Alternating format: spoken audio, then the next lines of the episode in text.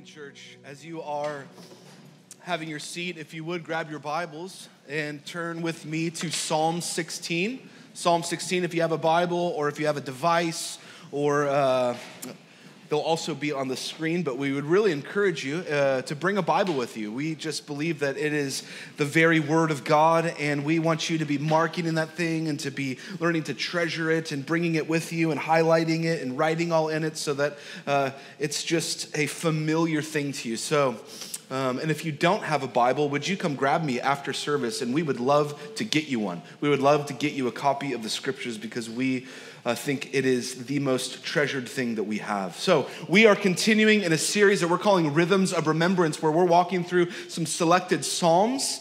And so, what we're looking at, and we're anchoring our souls and our hearts as we remember all of who God is. We remember what He's like. We remember what He's done. We remember what He's done for us. We remember the promises of God. And as you walk through the Psalms, this is what many of their themes are all about is that God's people, God's children, would remember all that God has brought them through and all that God has taught them and all that God has formed in them. And they use those as anchors in their current everyday realities to have them walk through this life that we are on. So these rhythms of remembrance are so important. In fact, we this isn't just something we see in the Psalms, but uh, these rhythms of remembrance, this call that we would be a people that remember who God is, is a mega theme in our scriptures. In fact, uh, the book of Exodus is this wonderful story of God delivering his people out of slavery, of him saving and rescuing, bringing them out of wilderness wandering where they're not sure where their next food source is going to come from, but God provides and God provides and God provides. And then he tells them as a people to build this temple.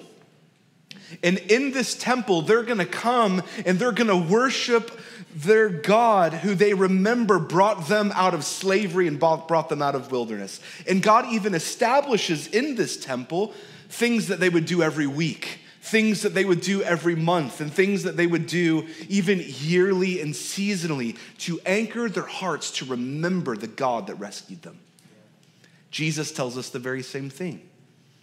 He says, even in the Lord's Supper, this, this last meal he's sharing with his disciples, this most intimate setting, he, he takes these ordinary things of a meal and he gives it whole new meaning and he anchors it into remembrance. That's what the Lord's Supper is. He says, As often as you do this, do this in remembrance of me. Remember me. Remember the blood of the new covenant in my body broken. So, this idea of remembering God is found all over the scriptures. And so, this, this morning, we are going to be taking a look at Psalm 16, and we're going to be building upon some of the Psalms that we've looked at over the past weeks that are anchors for our souls. Uh, we looked at our de- devotion to the Lord. We looked at our rest in the Lord. We looked at our humility in the Lord, that we would ask Him and we would actually raise a hand to say, I need your help, God. And now this morning, we're going to see David crying out to God as the source of his contentment, the source of his contentment and joy in the face of really crippling anxiety crippling anxiety. And I think this is timely for us in a season right now where there is so, so much to be anxious about. So, Psalm 16, I'm going to read it in its entirety, and then we will walk through it.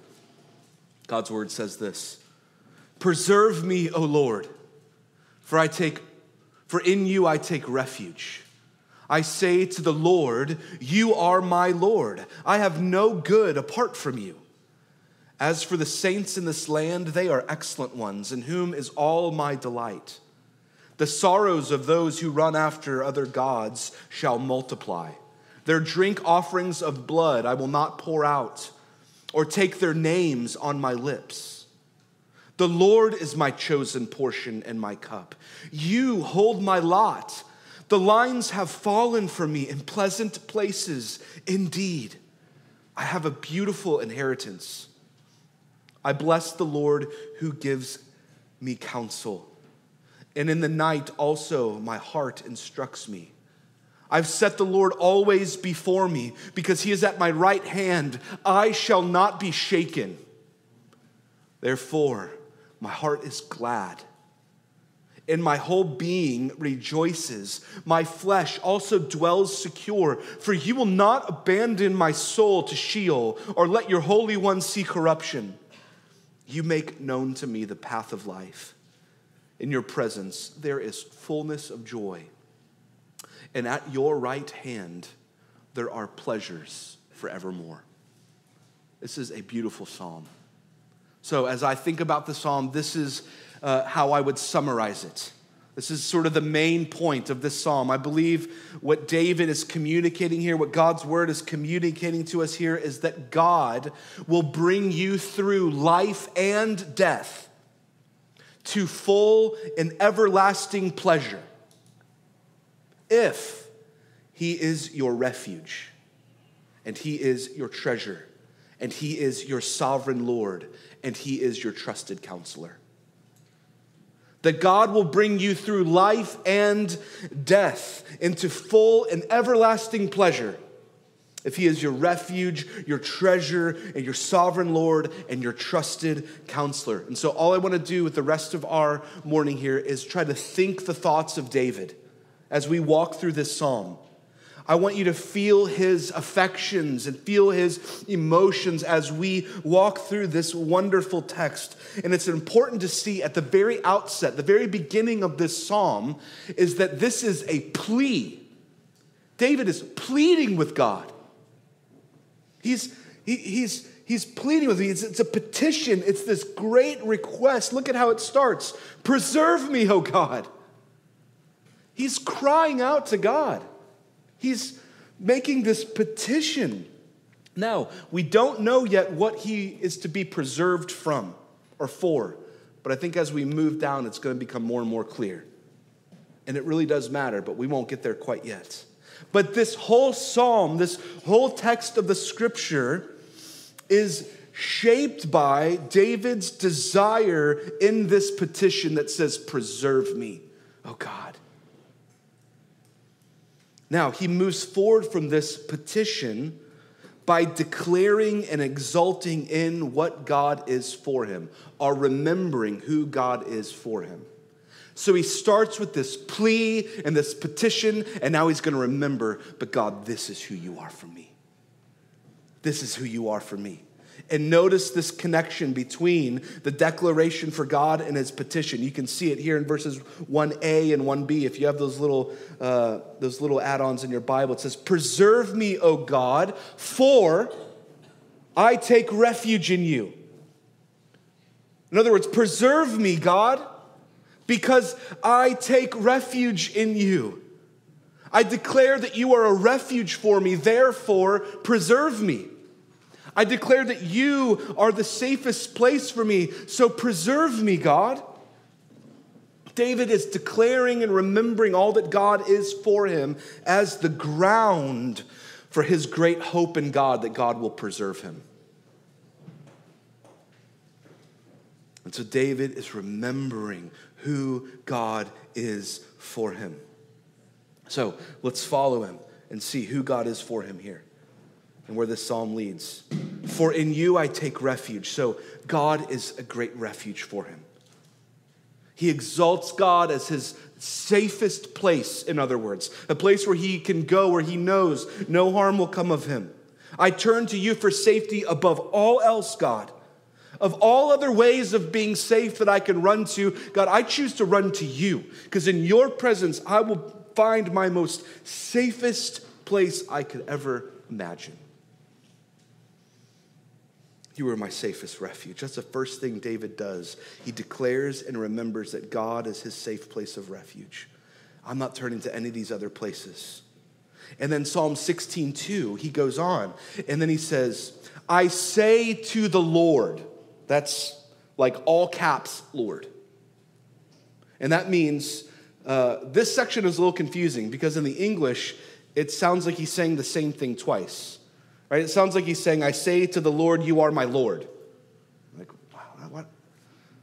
You wouldn't say, uh, this is my friend Sean. His name is Sean, right? It just kind of sounds a little clunky, and you're like, what? This is, why does, that doesn't sound right. Is that grammatically even correct? Here's what David's getting at here. Here's why, if, if we dig into this, this is so important. He says, I say to the Lord, all caps. That means Yahweh, the proper name of God. I say to Yahweh, You are my lowercase Lord, Adonai.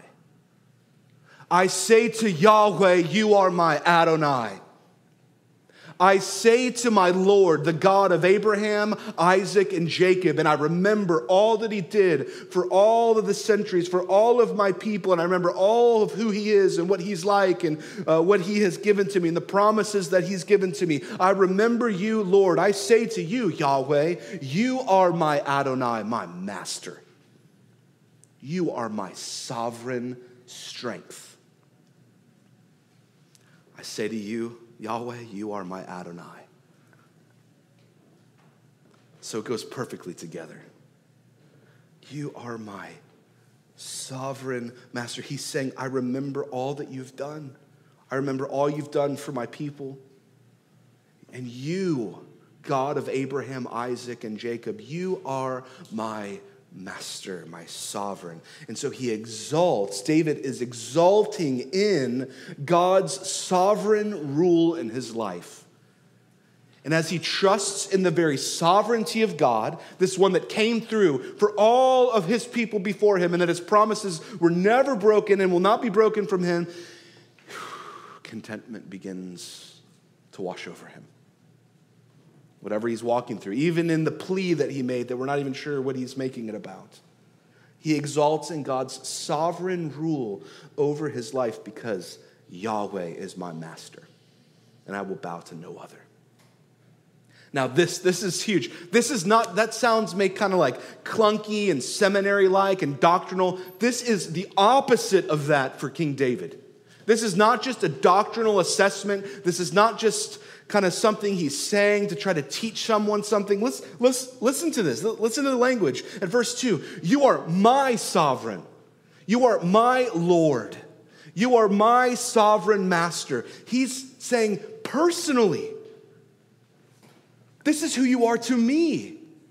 This is not just some junk drawer doctrinal thing that I learned in a class once that has no meaning and bearing in my everyday reality. This truth of who you are is, is paramount for me to walk through this life. You, guide and control all of my steps. You are, in, you are my master. And he wouldn't have it any other way. You are my refuge, God. And you are my sovereign Lord. He's clinging to God. Maybe this morning that's you. You need to just be clinging to God as your safest refuge and as your sovereign Lord. In the second half of verse 2, he says, I have no good apart from you. God is his highest good, God is his highest treasure. So, what is David saying? He's saying, All other goods only are good because they're found in you. You are my highest good. You are my ultimate treasure over everything else in my life. I have no good unless you are in it, God. That's what he's saying. So David's saying, God is my safe refuge. God is my sovereign master. God is my treasure. And he's remembering and exalting in who God is he's almost preaching to himself. He's preaching to his own heart. Because he just made this plea that God would rescue him from something. And now he's telling his own heart to say, This is why I believe that he will come through for me. So if you've never preached to your own heart, you should try it. And just open up the Bible and preach those words to your own heart, especially in the places you don't believe them, because it's really helpful. This is what David does. Um, so then Psalm 16:3, he underlines and he emphasizes God's value to him by what he says about God's people. Um, He says, when it comes to people, he says, These are the ones, David says, these are the ones I take my most joy in, my most pleasure in. Listen to this. It's the godly people, he says, I want to be near. As for the saints in the land, they are the excellent ones, in whom is all my delight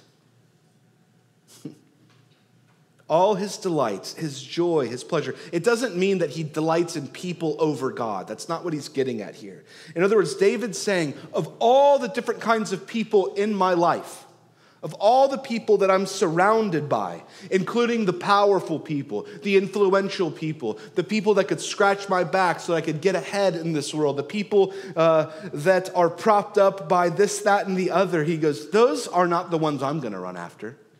The most, the people that are most precious to me, that bring me the most lasting joy, are the people that are chasing after you, Lord.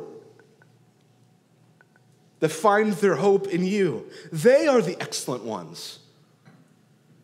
And my delight is in them because you are their God. And I just want to be around them because I want to be around more people that point me to you, that remind me of who you are. Those are the people I want to be around, David says. Church, do you long to be in the presence of God's people like that?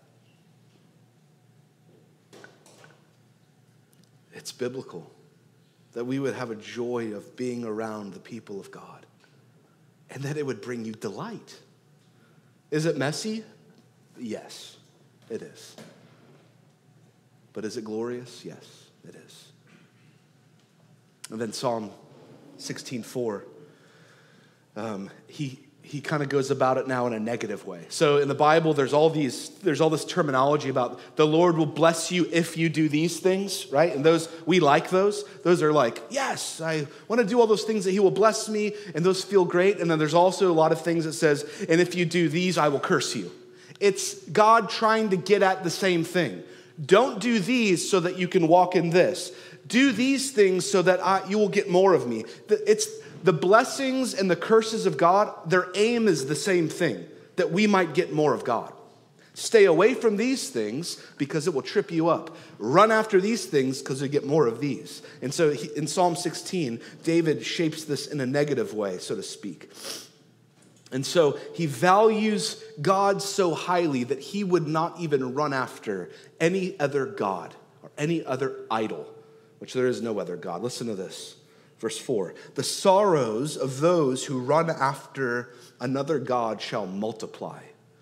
Their drink offerings of blood I will not pour out or take their names on my lips. In other words, he says, It is folly to turn away from the all satisfying God, to embrace gods that only leave you sorrowful in the end. These other gods, they promise you a lot of things. These other things that we run after in our lives, they promise you a lot of things. And David's reminding us they do not deliver. In fact, your sorrow will multiply when you run after it. David says, not only, not only do I not want to run after it, he says, I don't even want the name of these other things. Just, I don't even want to taste it. I don't even want it on my lips. I, want it, I won't even utter it. I won't even utter the, another name of another God, another idol. I won't give my time, I won't give my resources. I won't sink my teeth into it because it will produce nothing but sorrow.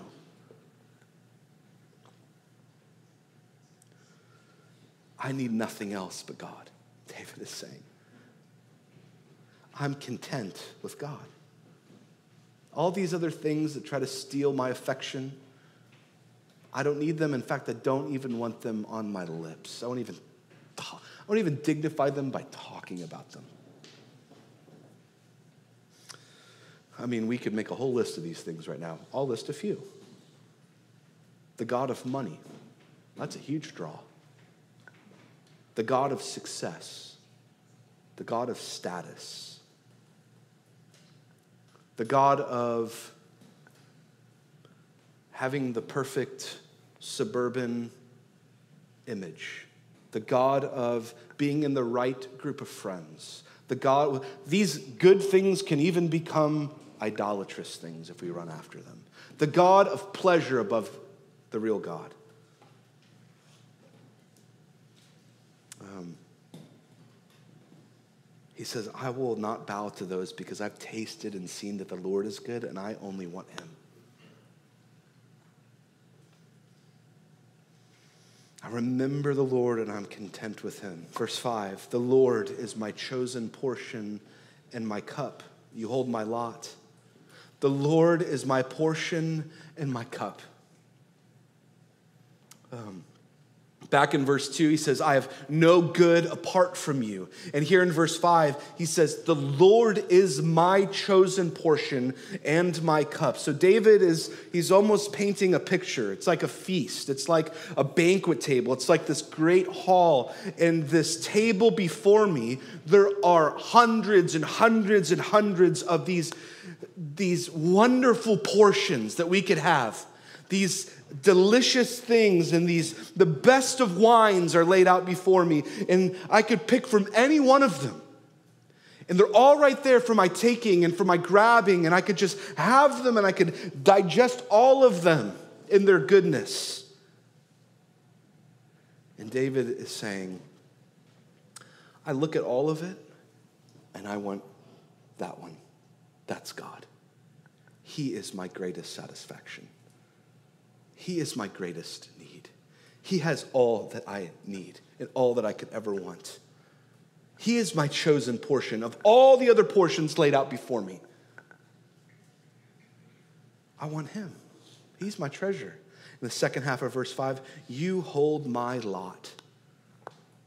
In other words, when the dice are rolled, so to speak, the straws are drawn, the wheel is turned, whatever analogy you want to use, that it seems random and it seems like life is just sort of uh, random colliding events going into one another.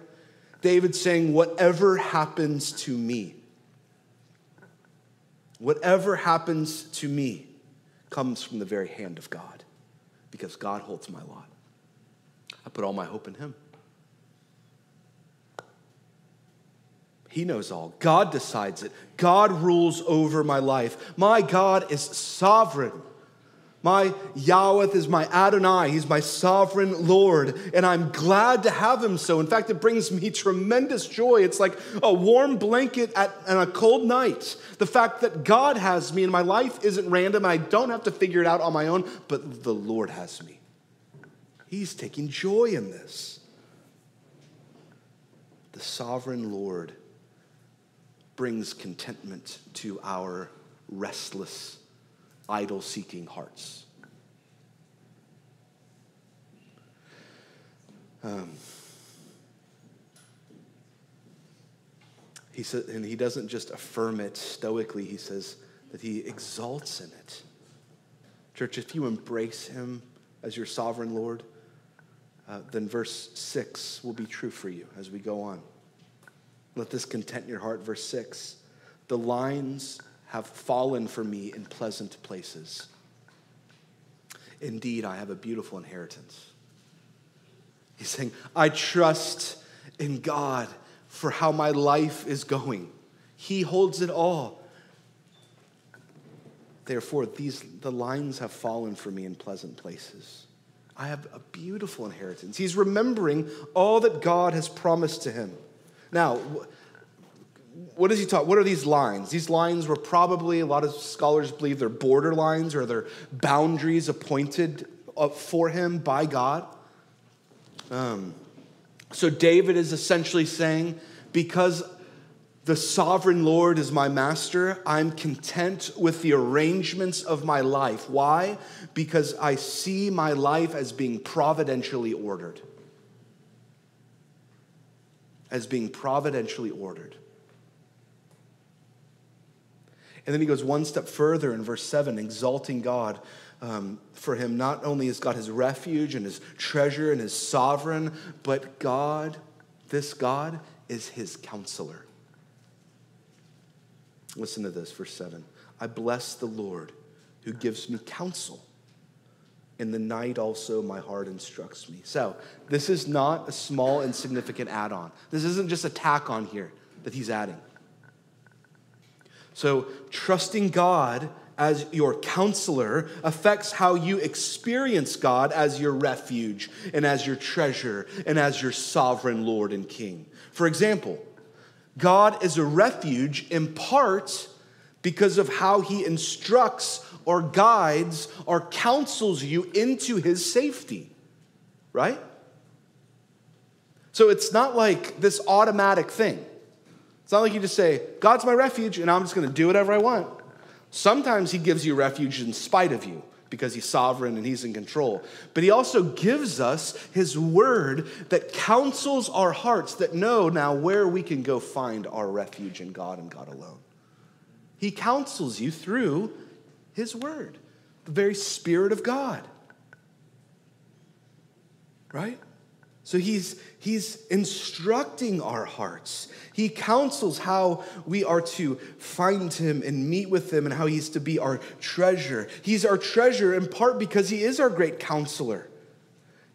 He's not just precious to us because of the beauty of his character, but because of the beauty of his counsel, his word.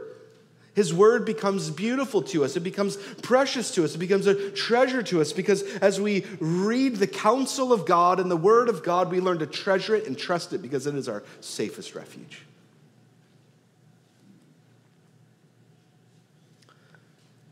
And as, like it says in, this, in, in verse 7, in the night also my heart instructs me. His heart is instructing him in the dead of night when he's worried and anxious about something, and the counsel of God's word comes to him. And that is what he clings to, not his own like thoughts. The counsel of God comes in and gives him comfort in a dark night. So we've seen that God is a safe refuge. We've seen that He is our sovereign Lord, that He is our treasure, that He is a counselor. And now He's going to go from um, petition to declaration in verse 8. Verse 8 I've set the Lord always before me because he is at my right hand, this refuge, this sovereign, this treasure, this counselor. I will not be shaken. Now, this is not a request anymore. This is like a declaration. Because I remember all of who He is, because I trust in all of who He is, because He is my treasure, because He is my refuge, because He is my counselor. He says, The Lord is always before me. He is at my right hand, and I will not be shaken. I'm content. So, this is the way I understand verses 1 through 8 begins with this aching longing Preserve me, O God. And then he preaches the word of God to his own heart and all the promises of who God is and what he knows of God.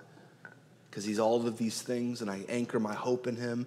And then he ends with, I will not be shaken, because all of those are true of my God. I will be preserved. I will be kept. He has me so I can be content. I don't want any other God. I don't want any other stuff. I'm not going to chase after vain idols. I'm not going to have them on my lips. The Lord is my shepherd. I shall not want. All I want is Him. All I need is Him. I will not be shaken. So the pathway from petition to this bold declaration is resting and exulting and being content in remembering who God is and who He is for us. I love this song. I love Psalm 16 because David, this Psalm 16 brings me a tremendous amount of hope. Why? Because David begins this psalm like I begin a lot of my prayers. Help! God help me! I don't know the way out. I don't know what I'm going to do. I don't know what's next. Lord, help. Right?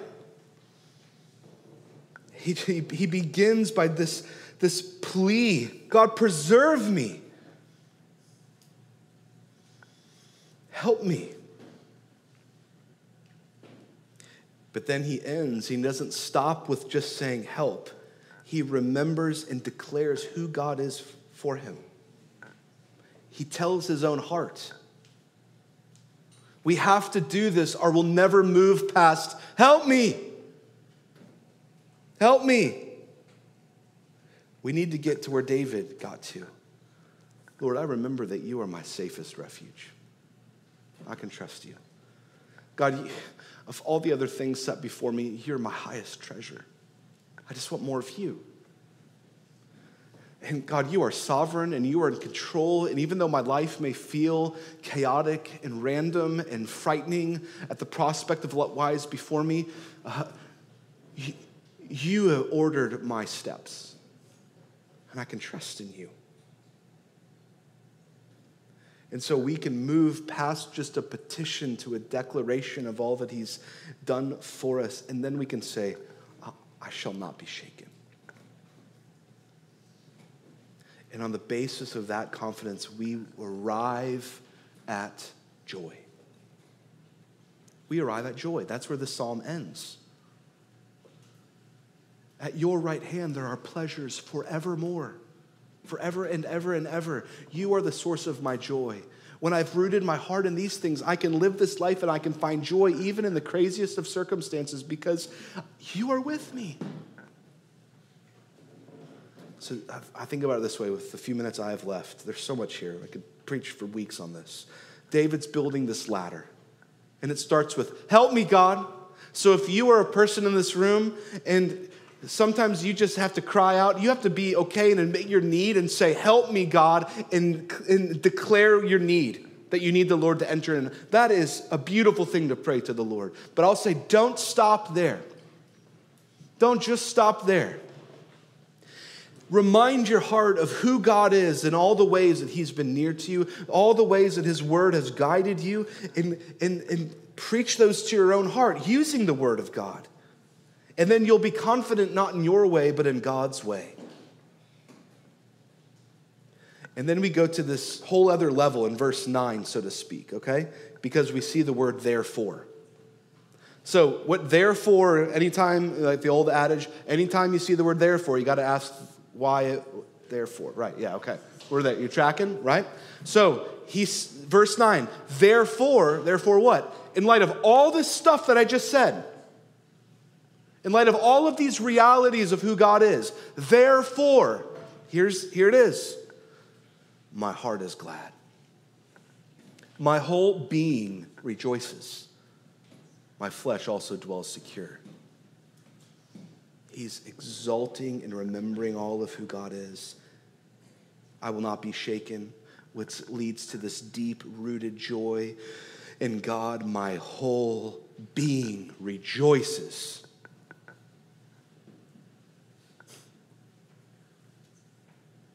Now we get to the point where we find out what David is begging to preserve him in. Verse 10. And I think it's all of our greatest fear. Verse 10 For you will not abandon my soul to Sheol, or let your Holy One see corruption. God, I don't want to just dissolve in a grave one day. I don't want that to be the end for me. I don't want death to be the end of me, O eternal God. I want to have confidence in God and have joy in you because you have not abandoned my soul. You have not forgotten me in death. You've not left me. David's petition in beginning in the beginning is found here in verse 10. I don't want to die. I don't want to be dissolved. I don't want death to be the end of it for me. And so, this joy in verse 9 is based on the confidence that I will not be shaken because of verse 10, because God, you will not abandon my soul. You will not leave me. You will not let your Holy One see corruption. And then, verse 11, you make known to me the path of life. Life. Life. You will not abandon me and leave me in death. You will make known to me the path of life. That's what God, that's what David's pleading with God about in verse 1. Don't give me up to death. David's joy and contentment in this life is rooted in a God who will not forsake him and will not abandon him and will not leave him in death. David is saying, You are the one that preserves me. You are the one that keeps me, and I want you forever. At your right hand are pleasures forevermore, at the very end of this psalm.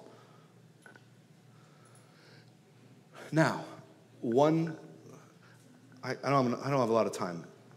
One thing about the psalm here's the problem with Psalm 16 King David dies, King David goes to a grave.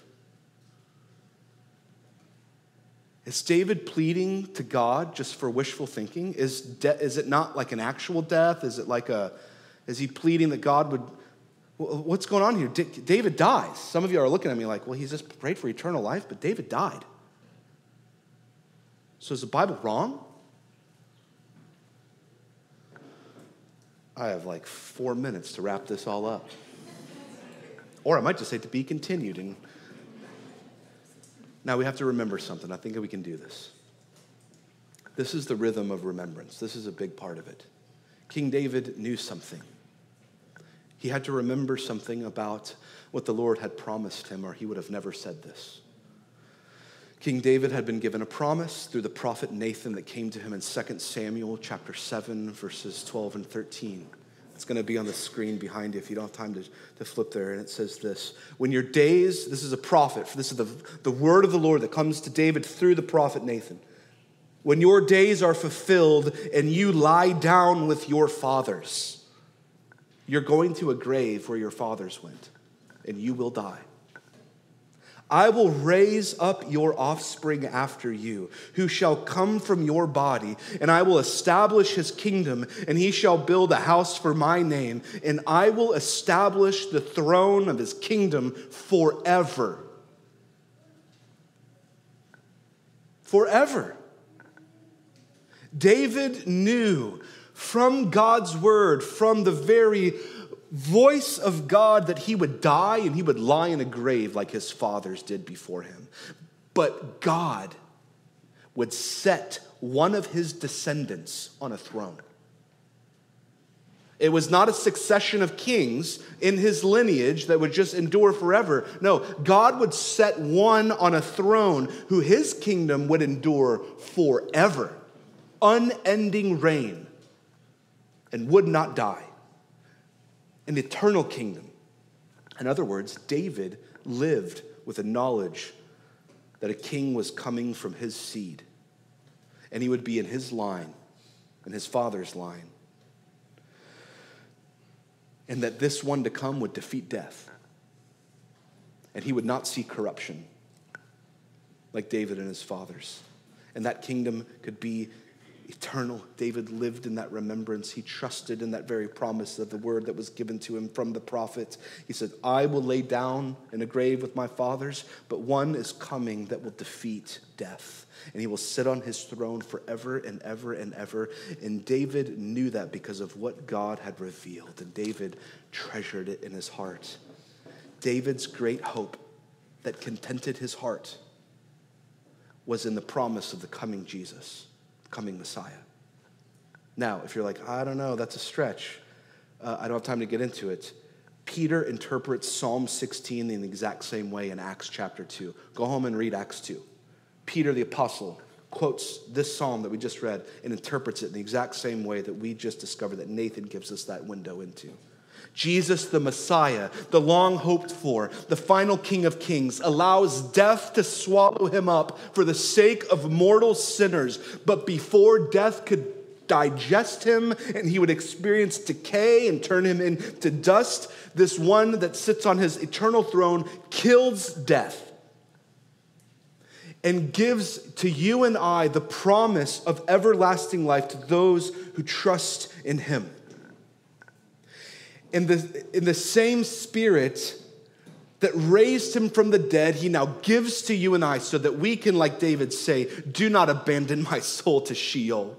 Do not let me experience corruption, because I know that one has come that has vanquished death, and I put my hope and trust in him, and I will live and reign with him forever one day in glory, my great King Jesus. We have the benefit of the New Testament here. David had the benefit of God's word, and he hoped and he trusted in it. Romans 8 11, it's not going to be on the screen, says this the Spirit of him who raised Jesus Christ from the dead dwells in you. He who raised Jesus Christ from the dead will also give life to your mortal bodies through his spirit that dwells in you. We can pray that same prayer that David prayed because the spirit of the living God resides in us, given to us by King Jesus. Here's our question in closing. What are the marks of the people in this room that trust our risen King in that way? I think it's the same that Psalm 16 just lined out for us. Do you exalt God as your safe refuge? Do you exalt God as your greatest, greatest treasure? Do you exalt God as your sovereign Lord, your Yahweh Adonai? And do you exalt God and cling to Him as your trusted counselor and treasure all that He says to you? And when we do, it contents our heart and we find our ultimate joy in the risen Lord Jesus Christ saying, I will not be shaken. Let's pray, church. Lord, we thank you for your wonderful word. And God, I pray that we, like David, not on the basis of our own works, not on the basis of our own understanding, even God, but on the basis of your counsel and your word, and the fact that you are our treasure, and the fact that Jesus came and defeated death and swallowed it up, and all that now trust in him can have life and life everlasting, we can say to this day, I will not be shaken because you will not swallow me up in death. My life is secure in you. God, help us as a body know that you are our chosen portion. You are our path. You are a lamp unto our feet. Help us to get more of you. We long to know you in that way.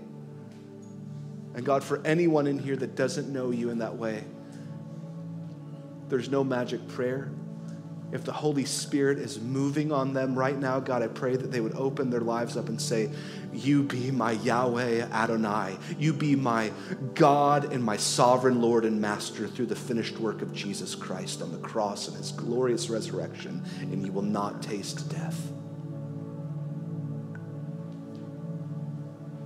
Lord, we love you. We trust you. In Jesus' name we pray. Amen. Well, church, let's stand and let's sing as a response to this great and glorious, wonderful news that we are wrapped up in as believers in Christ.